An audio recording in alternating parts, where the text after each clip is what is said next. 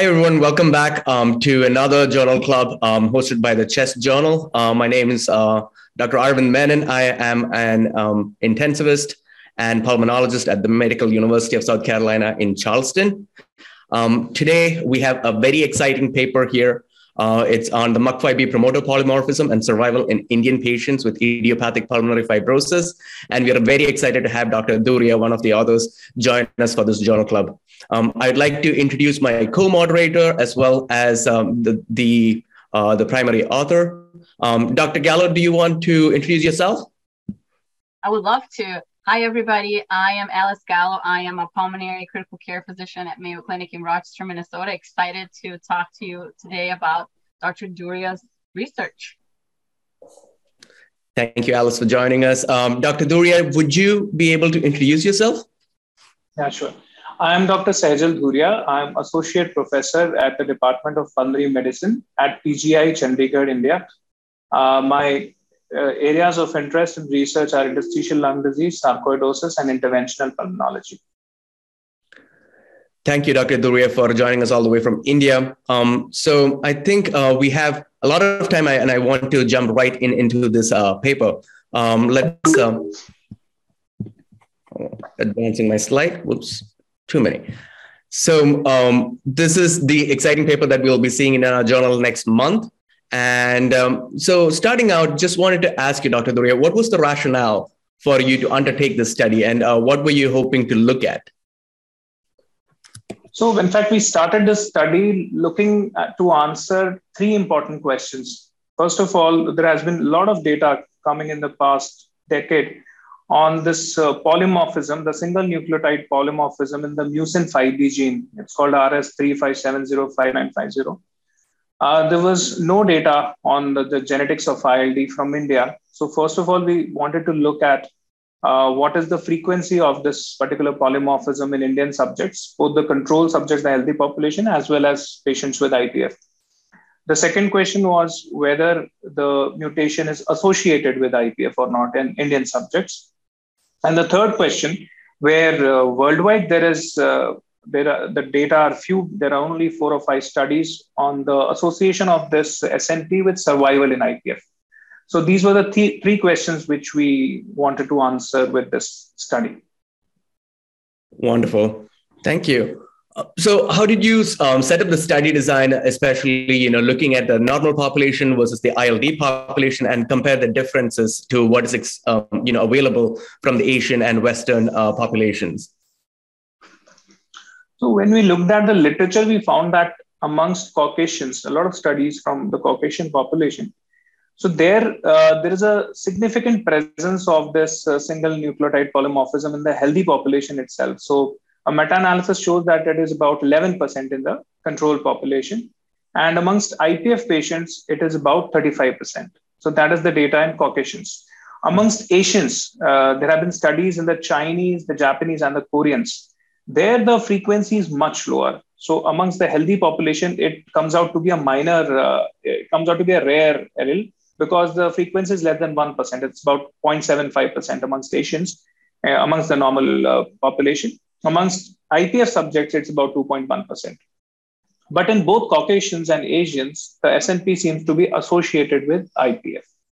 As there were no data from India, so we just wanted to see what is the actual frequency in our population, whether it is closer to that seen in Caucasians or whether it is closer to the other Eastern Asian populations, South and Southeast Asian populations.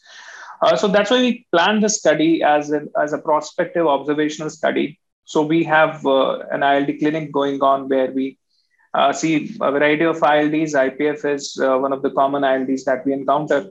So we were gathering clinical data of all these subjects. And then prospectively, we started the study and we started collecting their blood samples after due consenting procedure, after ethics committee approval. And then we performed a Sanger sequencing. After extracting the genomic DNA from peripheral blood cells, and then as we were gathering data on the follow-up of these patients over a longer term, so we got the kind of survival analysis. We could perform this kind of a survival analysis because we had data on the vital status of the subjects. So it was a prospective study, and we have follow-up data. If you take it from the symptom onset of about 4.5 years, a mean of 4.5 years, so that we could have this kind of an analysis. Dr. Dhooria, I have a question for you. Because I'm fascinated. So everyone who gets to your interstitial lung disease clinic is asked to consent for blood draws, and you have a repository of all of their blood samples? No, previously we did not have that, and we took consent particularly for this study, and we also got the consent of our subjects for use in other genetic studies also, a general consent, apart from this particular consent for the Mucin 5 B study.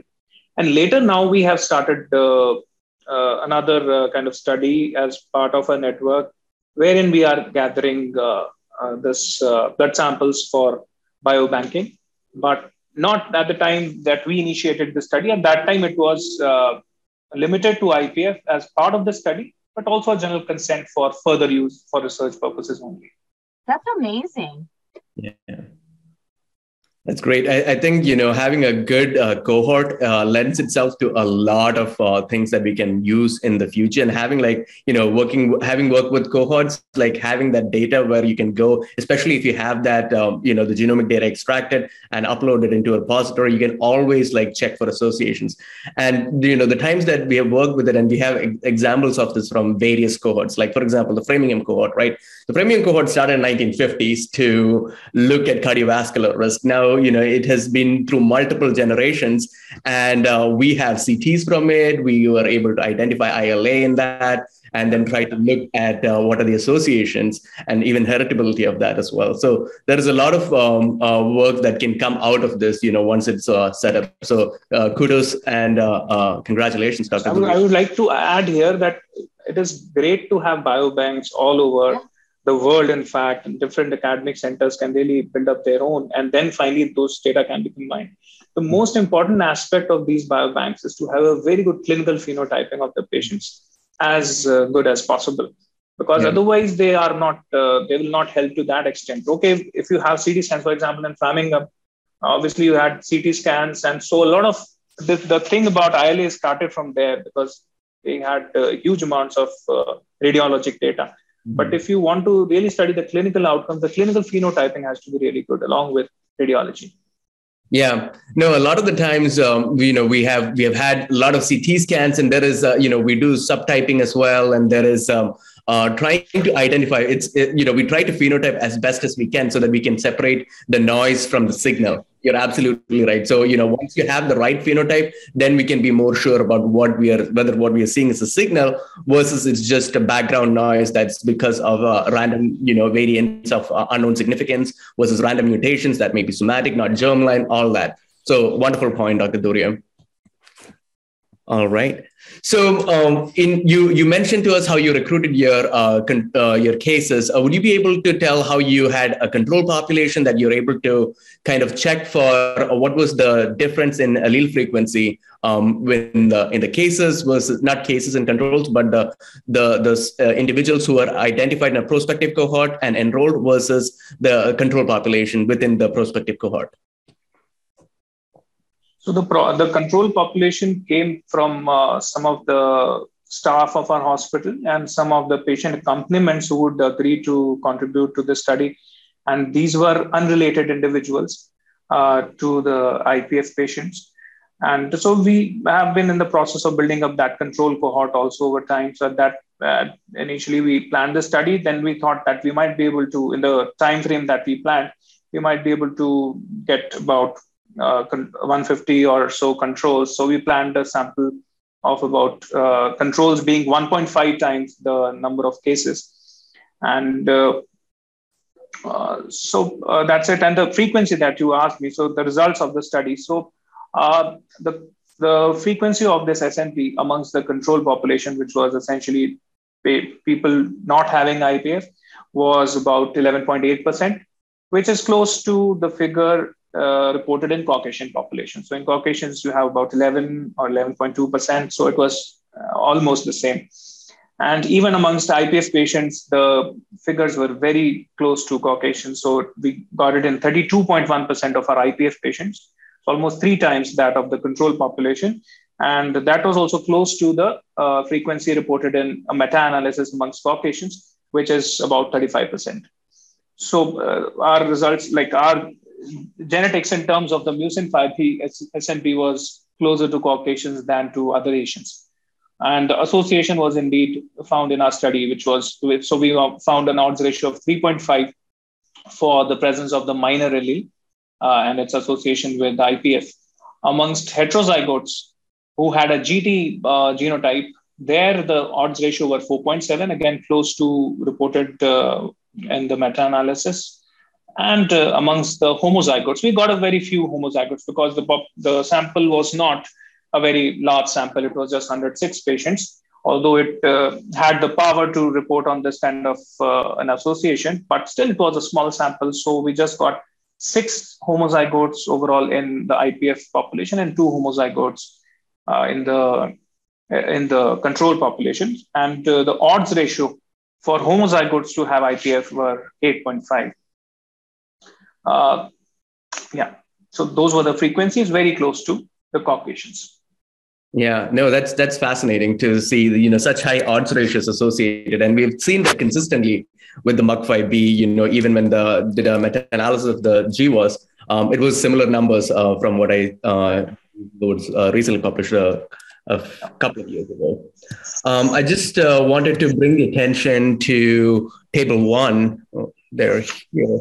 And my next question is, you have like a good cohort here. You've been able to tell us, what the differences are as expected, when you were looking at cases of IPF versus controls. We know that it's a disease of older individuals, more likely in men who associated with smoking. And we are seeing all that same risk factors represented in the population that you have studied here. One of the things that, it was a little different from what I was used to seeing is the higher incidence of pirfenidone. And usually because here, the first drug to be approved was nintedanib, and it's still the only drug that is approved for progressive fibrotic phenotype by the FDA. We usually see nintedanib as the go-to. Is there any reason why you had like a significantly higher number of patients on pirfenidone than nintedanib in your population? Pirfenidone became available in India as a generic formulation more than a decade back. So I think it was in 2010 that it became available. Generics here are cheaper, much cheaper than the innovator molecules launched by the parent company. And nintedanib became available much later, and it was only the innovator molecule available. The generics were not available. Generics became available only a couple of years back. So our choice was nearly always pirfenidone, because all of our patients, or maybe nearly all of our patients, pay for their medical expenses out of pocket. So we do not have that much insurance coverage. Also, we are a government hospital or a public sector hospital, and we see patients from relatively a lower socioeconomic status.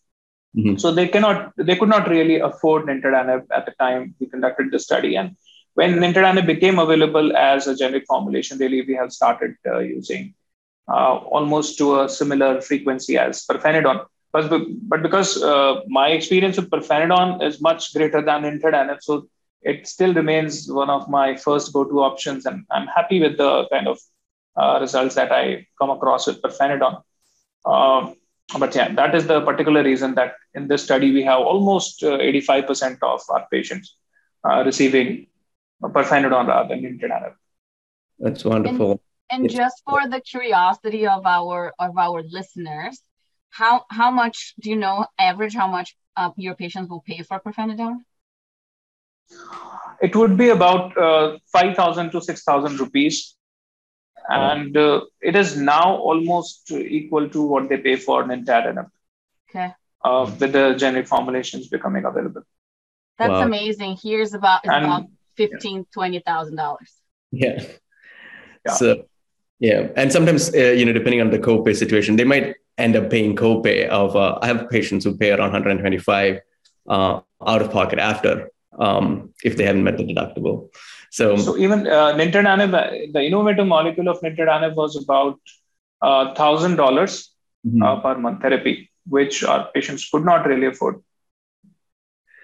Yeah, that's wonderful to hear that you were an early adopter of the molecule after it came out in 2009. I think FDA was still looking at a mortality endpoint, and it was only in 2014 that they were willing to accept a secondary endpoint of FVC for approving nintedanib and pirfenidone. But the earlier trials, as you mentioned, were positive for FVC, halting FVC decline in 2009.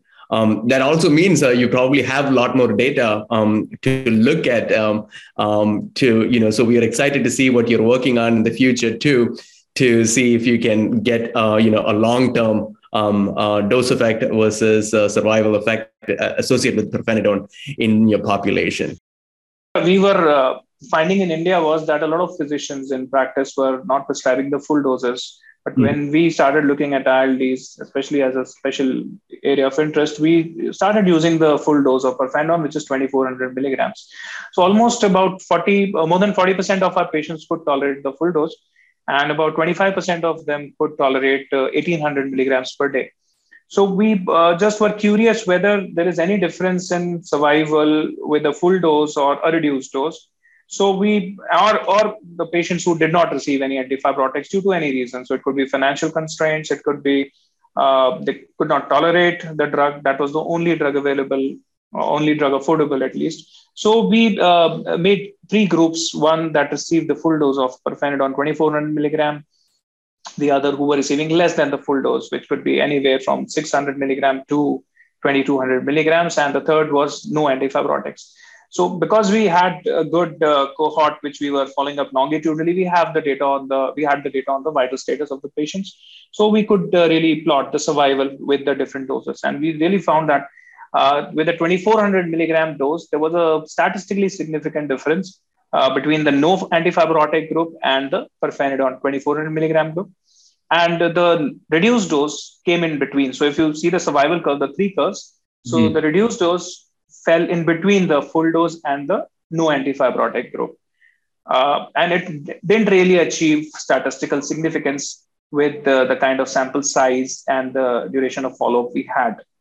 So it created some difference in survival, which did not meet the statistical significance for the reduced dose. But with the full dose, we found a statistically significant difference in the survival. Yeah. Oh, that's great. I got to read. I hope I'm clear. No, that makes sense, because that's a clinical problem a lot of us face. Is a lot of our patients may not tolerate. I have patients who come in and say that they're not able to take 9 pills a day. That there's a pill burden, and also the side effect profile of nausea that's sometimes more common with pirfenidone than the diarrhea that's associated with nintedanib. But that's very interesting. And so now, I got to look at that article that you published in 2020, because it's very relevant to my practice. Moving on, you did mention one of your major results with regards to the allele frequency. Dr. Dhooria, would you be able to expand on the other two outcomes that you studied? So the first outcome was the allele frequency as such, which I said was 32% in IPF and about 12% in control. The second question that I initially referred to was the association. So as I told, the association was there with IPF. For this, we also tested for the Hardy-Weinberg equilibrium. With the controls, it conformed to the equilibrium, but with the cases, it did not. So that reflects that there was Hardy-Weinberg equilibrium conformity may not be there due to certain reasons. For example, it might be a non-random mating, it might be genotyping errors, or it might be selection bias. So those are the three important reasons why there might not be conformity for a particular mutation or SNP in a population. So in the controls, there was conformity to the equilibrium. That just reflected that there might not be any selection bias, non-random mating, or genotyping errors. But the IPF population was obviously selected, because out of the normal general population, we selected IPF individuals. So that was a selected population. So that reflected a selection bias. That's why in our cases, the frequencies, the genotype frequencies did not correspond to the, conform to the Hardy-Weinberg equilibrium. So that's how we tested for the association, and the odds ratio I've already elaborated. We got an odds ratio of 3.5, which for the minor allele, the T allele of the SNP, which reflects the association with IPF. And it was close to that reported in a recent meta-analysis of about 24 studies. And it was, I think, about 4.1 or 4.2 for this minor allele.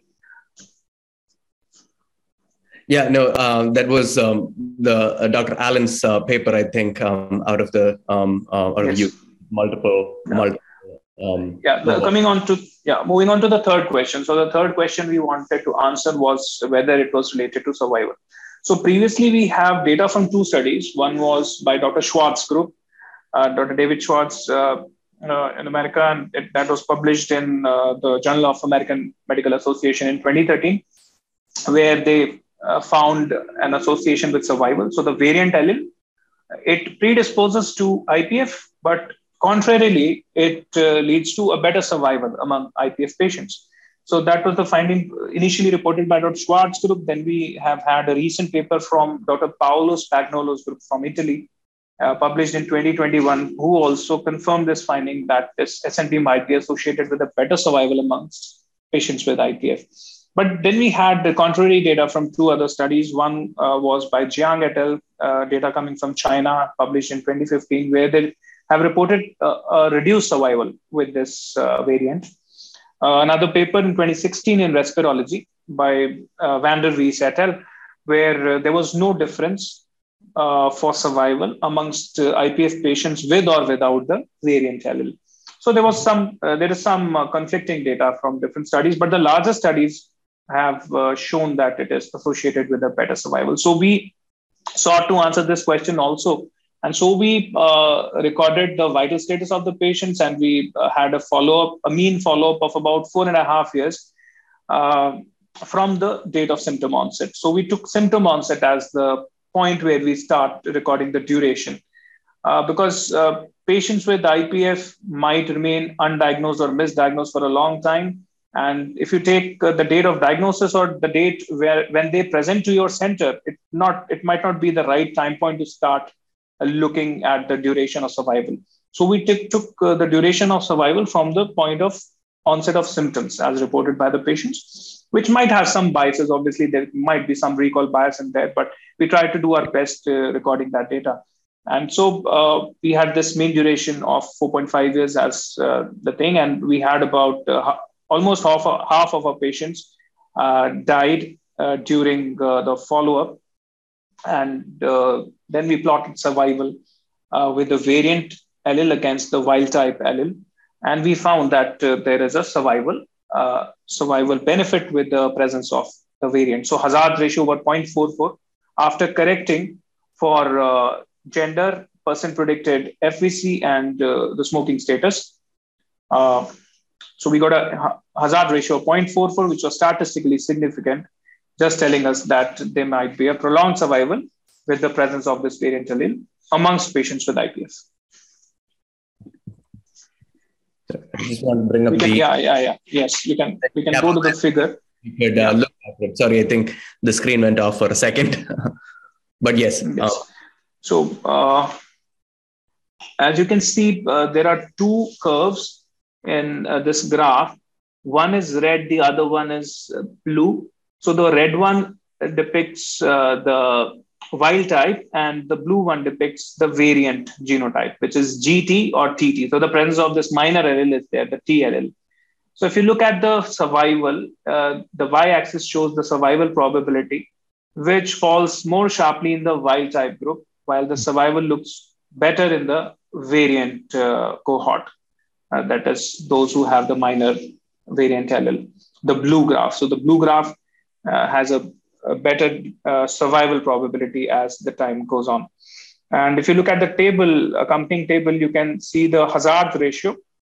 And these hazards ratio, when we did the univariate analysis, the female gender and the variant genotype showed a better survival, while smoking was associated with a poorer survival. And when we did a multivariate, we found that the variant genotype was still associated with survival after adjusting for female gender, smoking, and percent predicted FVC, that is the lung function at the baseline. So that actually confirms the findings of the first two papers that I mentioned by Dr. Schwartz and Dr. Paulos Magnolo's papers on studying this mutation and its association with survival in IPF patients. Yeah. Now, this is very interesting because, you know, there is a lot of interest in why there are some of these changes that we are seeing, like as in why is it that, you know, in some studies you have, you know, women who survive longer with this condition. And there are conflicting studies that say, you know, women who develop IPF actually do poorer. And so it's an interesting area that, you know, there may be epigenetic changes that may play a role. That are sex specific. So it's great that you have this data available as well for us to, like, you know, look at. With regards to your study, you do, you know, one of the things that you mentioned in your paper was, you know, the possibility that these changes could be because of something called index event bias. Would you be able to expand a little bit on that? Yeah, so index event bias means that if a risk factor is associated with a particular disease, the mere presence of that risk factor might disallow other risk factors to creep in. So it is a little, I'll elaborate on that because sometimes it may be a little difficult concept to grab.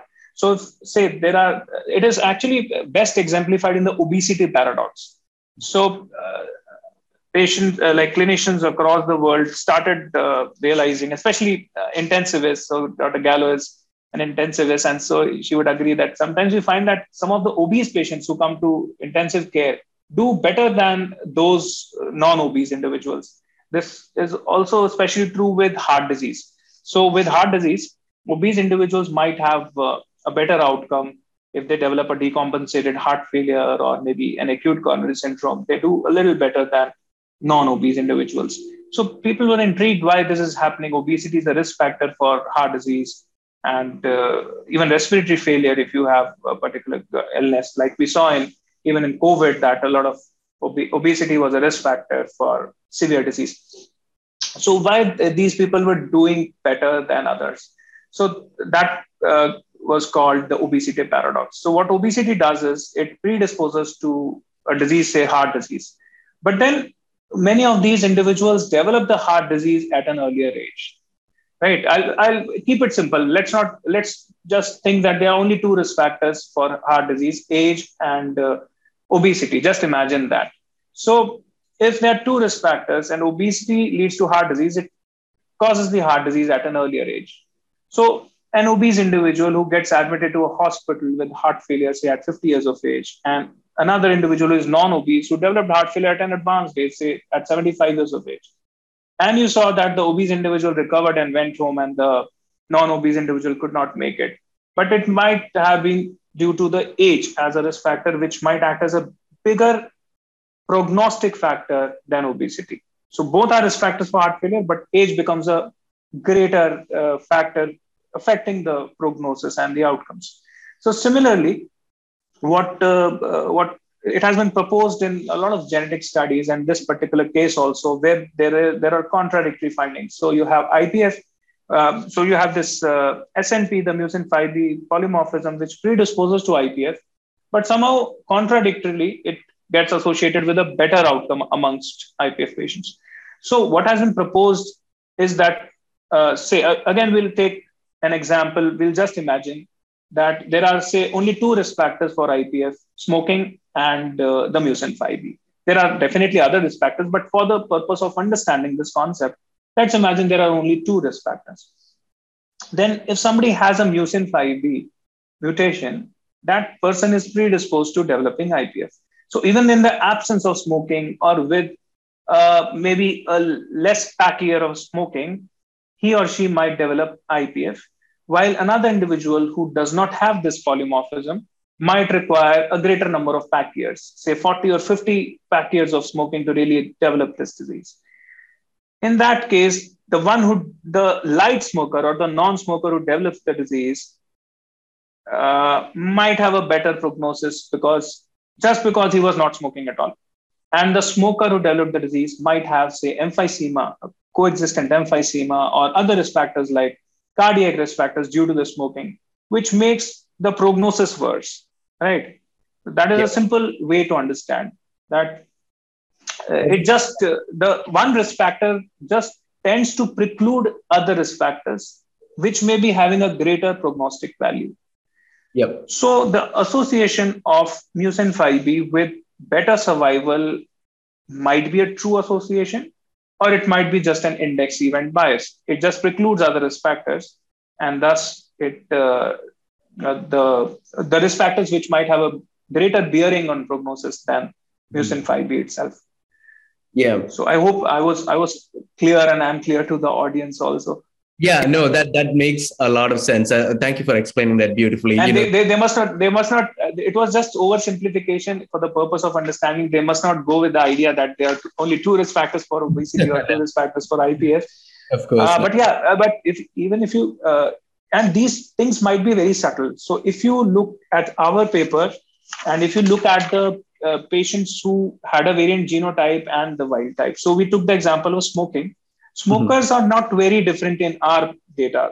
To smokers, about 50% smokers in the wild type and about 45% smokers in the variant genotype, and they were not statistically significant. So it doesn't come out clearly as a risk factor which is different in the two populations. But there may be subtle things. There may be multiple risk factors which may have a subtle difference in the two populations, which may not be which may not get caught in the statistical analysis that we perform.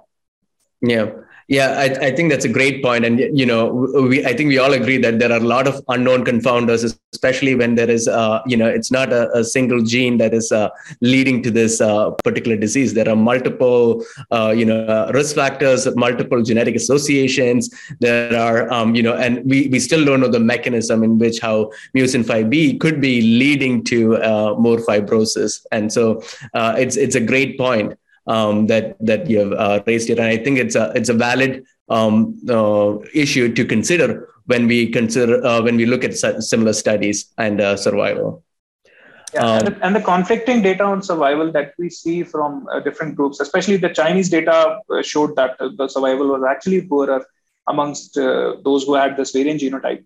So there, the reasons might be either methodological, the way the study data were collected. It could have something to do with the sample size, so different sample size in the different studies. Third, it could really be epigenetic differences or other differences in various ethnic populations. So that Chinese Mucin 5B SMP might be behaving differently from the Indian one and differently from those in Caucasians. So they may be different. I think we'll need a lot of more studies coming from different populations to really solve this this particular problem, whether the prognosis is really related to the and SMP. Yeah. I agree. And I think the NIH also recognizes that, and there is a more of a push to include more diverse populations into even the registries and the databases that we have, so that we are not enriching for a particular population that might have, certain phenotype associated with the genotype, but they might be behaving very differently from other populations. So just especially when we go by, the SNPs or single nucleotide polymorphisms, there is a wide array that you could just get lost in. I wanted to just, I'm very excited about your paper, and I wanted to ask, is there anything more that you're planning, on the same line? Are you able to look at the FVC decline? Because that is an endpoint that we usually follow here. FVC decline longitudinally based on the MUC5B. You have mentioned your initial... So we just had a look at our data, and the problem was that sometimes the spirometry does not get performed at very regular intervals in a kind of just an observational study. Patients may present at different time points. So you really need a very good data if you, and that has to be, the spirometry has to be performed well and at fixed intervals to have a good data on that. The other thing is that some of the patients with advanced IPF are not able to really perform a good spirometry. So that was the challenge that we faced in some of our ILD studies. And so we could not report on the FVC decline in this particular study. But yes, it is a very good point, and it is very important to study it, because it's not only the survival which we must know, because here also and in other studies, it was the all-cause mortality which was studied. It was not only the respiratory-related mortality. So whether the variant is actually causing, actually affecting the FVC decline, or whether it is relating to survival by affecting other factors, maybe. Yeah. So it will be very important to have large data on the FVC decline and on respiratory-related mortality in these patients.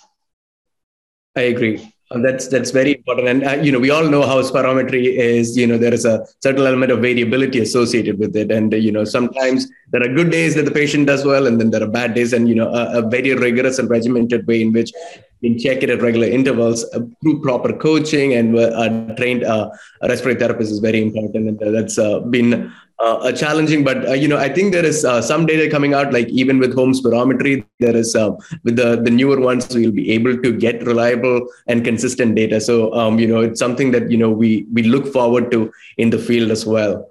I hope home spirometry helps. Yeah. That'll be a very good thing to have. But if you look at a recent study, the pirfenidone study in PFILDs, where one of the primary outcomes was home spirometry, it did not really work for the authors, because the primary outcome did not get finally met. And finally, they had to look at the laboratory spirometry, which was more standardized, where they really found a difference with pirfenidone. So home spirometry has a lot of part to cover before it really becomes a standard of care, as well as it might become a standard of clinical care, but for getting it as an important hard outcome in research will be more challenging, because even with lab spirometry, you have so much variability. With home spirometry, that may even be much higher. Yeah, I agree with you. I think there was some data out of Canada that was saying that, it would be a little bit more. They were able to find some consistency there. I forget exactly the paper, but, it's something to look into. But, it's like I said, it's a slow work in this field. And we appreciate all your efforts, and we are very excited about your paper. Those are all the questions that I have. Dr. Gallo, any questions that you had or anything else you wanted to discuss? No, I'm excited to read everything that comes from the Dhooria database. So I'm really excited for all of the things you're going to do in the future. And I just want to thank you so much for being with us today. I was taking notes, like how I learned a lot from everything that you talked to us today. And I'm just very excited. This is good for our IPF patients. This is good for all our ILD patients. So we just want to thank you for being with us today. Thank you so much, Dr. Gallo. And Dr. Menon. And Dr. Dhooria, I do want to ask you if our listeners want to find you on social media or want to contact you for research opportunities, how should they do that? So I'm not on Twitter. You're right. So, yes, but my email is available with all my research papers wherever I correspond, so they can always contact me on that. And I'm mostly prompt to answer my email. So that'll be the way. Wonderful. That sounds awesome. Thank you so much for being with us. Thank you, Dr. Dhooria. So much. Thank you. Yeah, nice talking, and it was a very good discussion, and I also learned from the discussion. Thank you. Great. Yeah, that's what we are hoping to achieve. Everybody sharing knowledge, sharing their experience. And if not, making connections. So it was great to meet you. You might get an email from me actually in a bit, just asking about some more questions, and if we can work something out with regards to kind of collaborating on the data, because I also work on the genetics of ILD IPF. So I saw this paper and I was like, this paper is what we want to discuss. That's good to hear. So we can always find and each other could collaborate, and maybe we can meet up somewhere someday, yeah, conference or somewhere. So yeah. We... Are you coming to CHEST this year? No. No, no, okay. No traveling, no international travel this year. The yeah. Next year I might. Dr. Kelly, what's your like research area in particular in intensive? I think we are off the recording now. Or we can be. We can be. I can cut the recording wherever you want, so please feel free. Yeah. What did you want to say, Dr. Dhooria? I just wanted to ask, what is the particular area that you you have special interest in intensive care? Me? So I do a lot of liver research. So acute and chronic liver failure, use of TAG, things like that. And I really like the novel cancer therapy complications. So I have some publications in CAR T cells in the ICU and its complications. And I have a lot of research also on like checkpoint inhibitors and how they can take people to the ICU. And I absolutely love mechanical ventilation. I love it. So we have a lung-heart interaction group that we have proof of concept paper that was published last year that we can titrate PEEP based on cardiac strain, and it's more sensitive. It's more sensitive than some other measurements that we currently use. But yeah, I do a lot of research, but I like clinical research. Yeah. Wonderful. Same here. Mostly our research is also it's clinical research, but yeah. I'm just initiating myself into some laboratory work, and there Dr. Menon would agree that it also offers some other kind of intellectual satisfaction. Although the excitement is more with clinics, and maybe intensive care is really very exciting, where you can really change outcomes. But lab has its own satisfaction to offer. That is.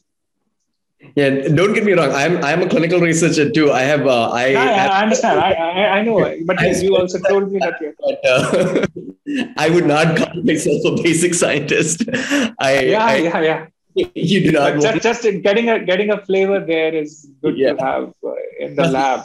See a gel that's lab. Yes. Even for this study and other studies also, I have Dr. Bal. She could not join, but she is a very good collaborator, always supporting me. And she does the lab work with her set of fellows and PhDs and other staff. And but I also try to understand the concepts and get the basics right, and all like those concepts which are very specific to lab studies and genetic studies. So I keep on reading and. Getting it, but the hardcore lab work is mostly done by Dr. Bal,